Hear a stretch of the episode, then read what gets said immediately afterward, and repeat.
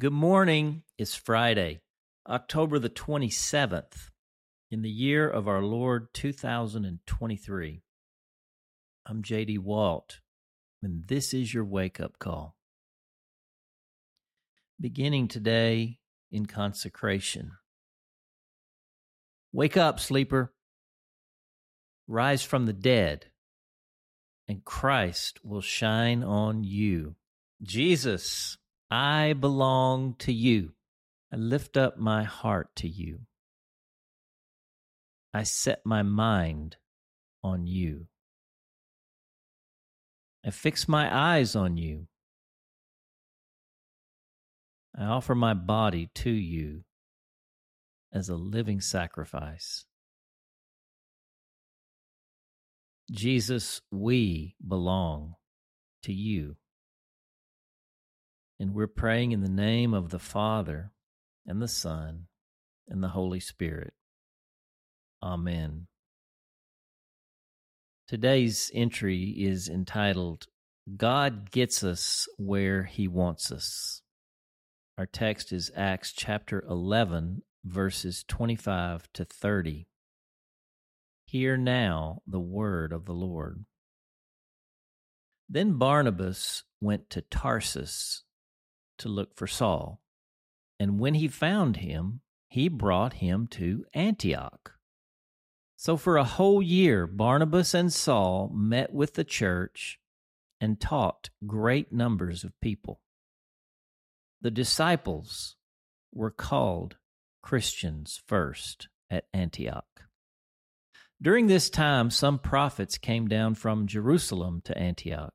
One of them, named Agabus, stood up and through the Spirit predicted that a severe famine would spread over the entire Roman world. This happened during the reign of Claudius. The disciples, as each one was able, decided to provide help for the brothers and sisters living in Judea. This they did, sending their gift to the elders by Barnabas and Saul. The word of the Lord. Now consider this. There's a lesson just beneath the surface of all that's going on in this grand story of the acts of Jesus and the Holy Spirit and the apostles. Let's call it the understory. We've discussed the backstory of Acts, which is the story of how Jesus builds a house of prayer among all the people for all the nations. There is, of course, the front story of how Jesus heals the sick, feeds the hungry, casts out demons, raises the dead, and brings thousands of people into the fellowship of the Holy Spirit. Certainly, we continue to document the over story, which began with the words of Jesus in Acts 1, verse 8, about witnesses receiving the Holy Spirit and moving out into Jerusalem, Judea, Samaria, and to the ends of the earth and by chapter 11, Jesus is reaching the beginnings of the ends of the earth. And this brings us to the under story. We need to revisit a verse from yesterday for context, chapter 11, verse 19. Now, those who had been scattered by the persecution that broke out when Stephen was killed traveled as far as Phoenicia, Cyprus, and Antioch spreading the word only among the Jews. This was Luke's way of lifting up the understory, which began back in chapter 8 on the day Stephen was martyred. Acts 8, verse 4. On that day, a great persecution broke out against the church in Jerusalem, and all except the apostles were scattered throughout Judea and Samaria. Because of the backstory, we have the front story. Because of the understory, we have the overstory. We don't like the understory. It's the part of the story we would rather not go through. It's the story of how bad things happen to good Christians and how God uses terrible things to bring about beautiful things. Note I did not say how God causes terrible things, but uses them. Here's the understory the church scattered first to Judea and Samaria, and soon after into Phoenicia, Cyprus, and Antioch, not because of some Great Commission strategy, but because they faced withering persecution. The gospel didn't move out of Jerusalem until the day they murdered Stephen. People undoubtedly lost their businesses and livelihoods. Families were uprooted and likely separated. Long-time settled and established residents became refugees on the run. It's why Paul would later write things like this 2 Corinthians 4 8 and 9. We are hard pressed on every side, but not crushed, perplexed, but not in despair, persecuted, but not abandoned, struck down, but not destroyed. Bad things are happening to good Christians and God is taking those bad things and reincorporating them into glorious outcomes. I tend to repeat certain stories because Jesus keeps bringing them back around to my attention. Years ago, I was on a retreat at a famous monastery, the Abbey of Gethsemani in Trappist, Kentucky. One of the monks gave a message I will forever remember. The title of the talk was written on a sheet of paper and posted on the door of the meeting room. It read simply, in all caps, God gets us where he wants us. The monk explained his strategy. He knew we would be won over by the warm, encouraging, and reassuring title of his talk.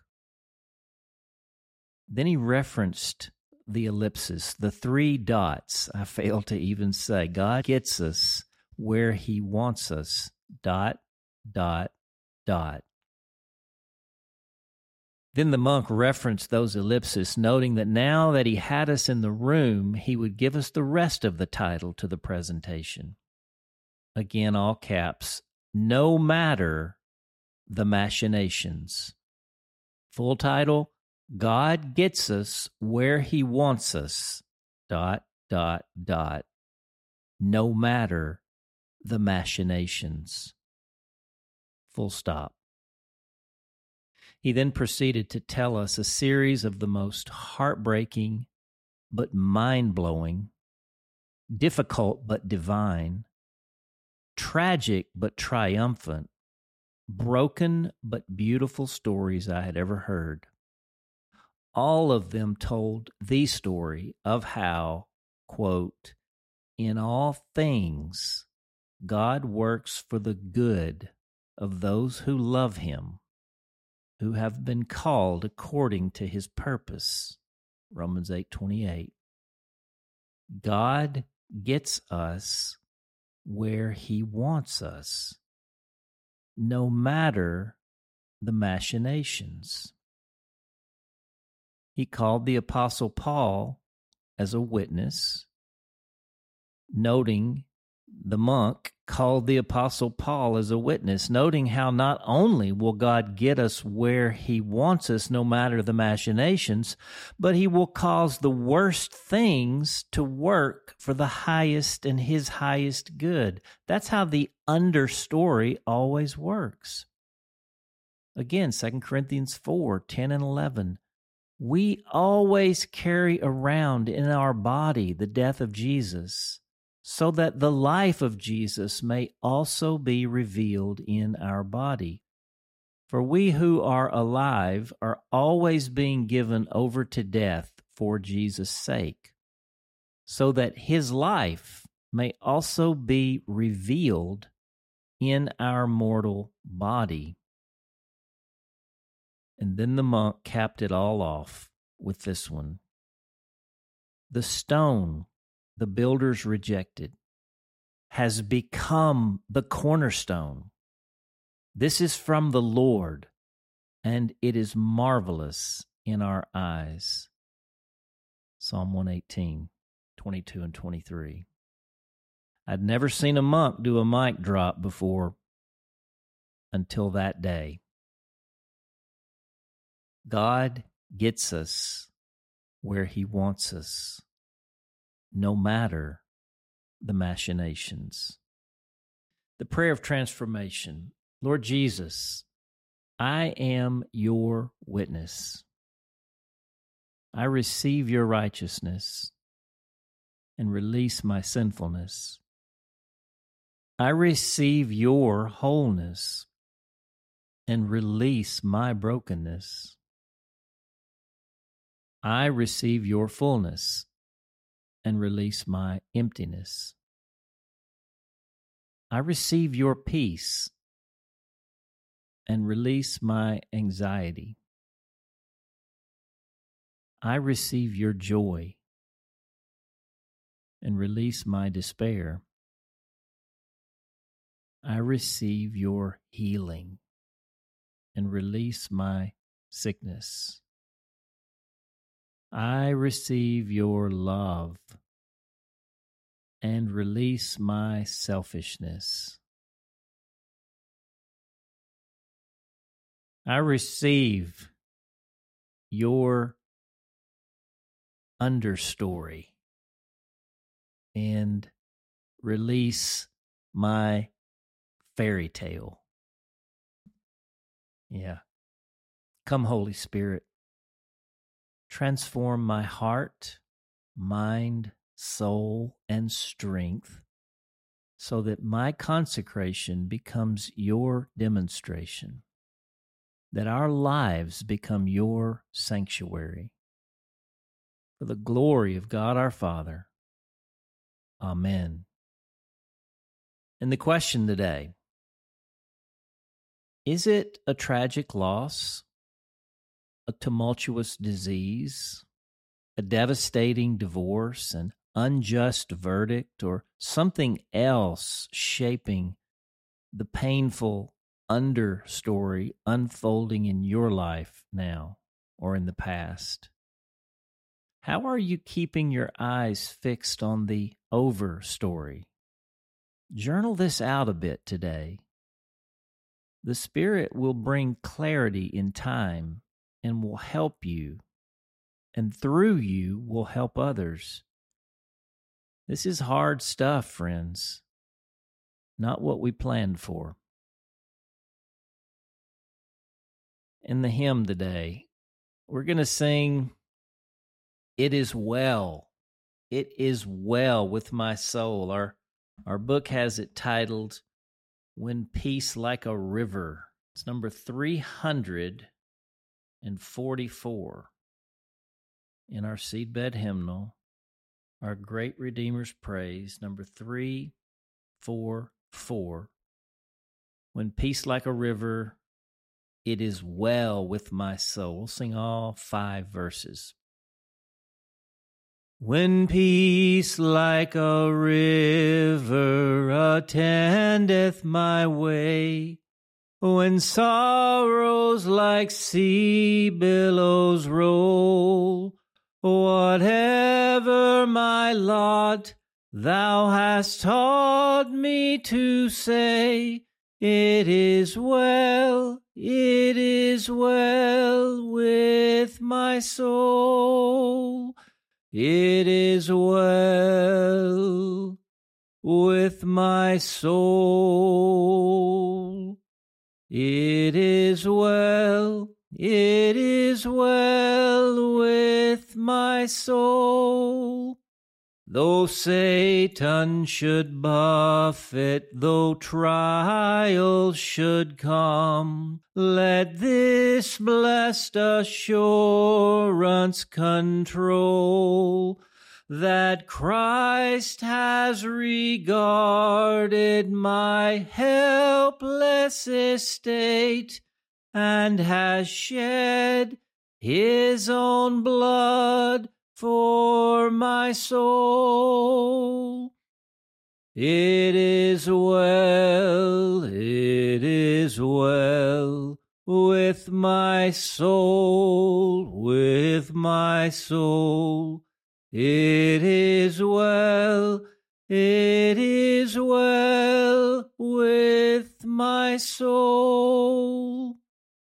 My sin, oh, the bliss of this glorious thought. My sin not in part, but the whole is nailed to the cross, and I bear it no more. Praise the Lord, praise the Lord, O my soul. It is well, with my soul, with my soul. It is well, it is well with my soul.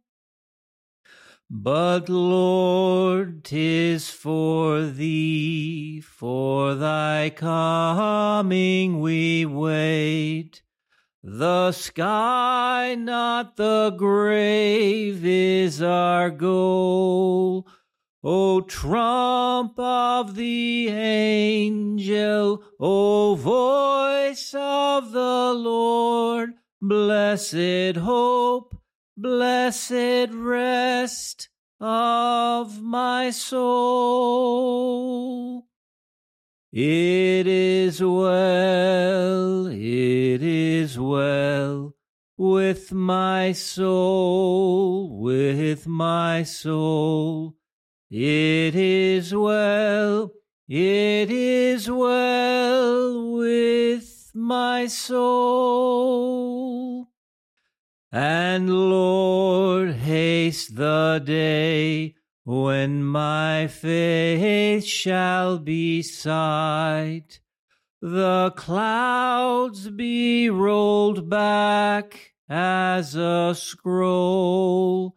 The trump shall resound, and the Lord shall descend. Even so, it is well with my soul. It is well, it is well with my soul, with my soul. It is well, it is well with my soul. Amen. That was a marathon, guys.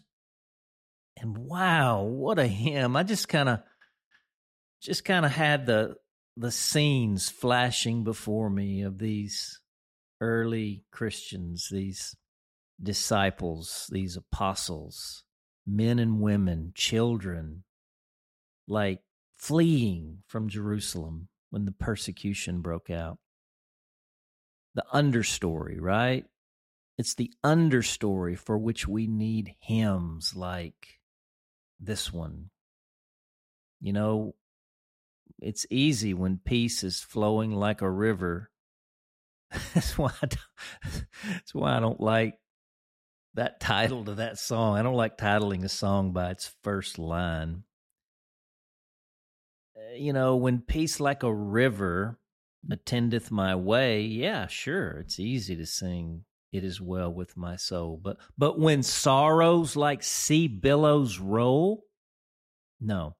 That's why we have to be taught to say, It is well, it is well with my soul.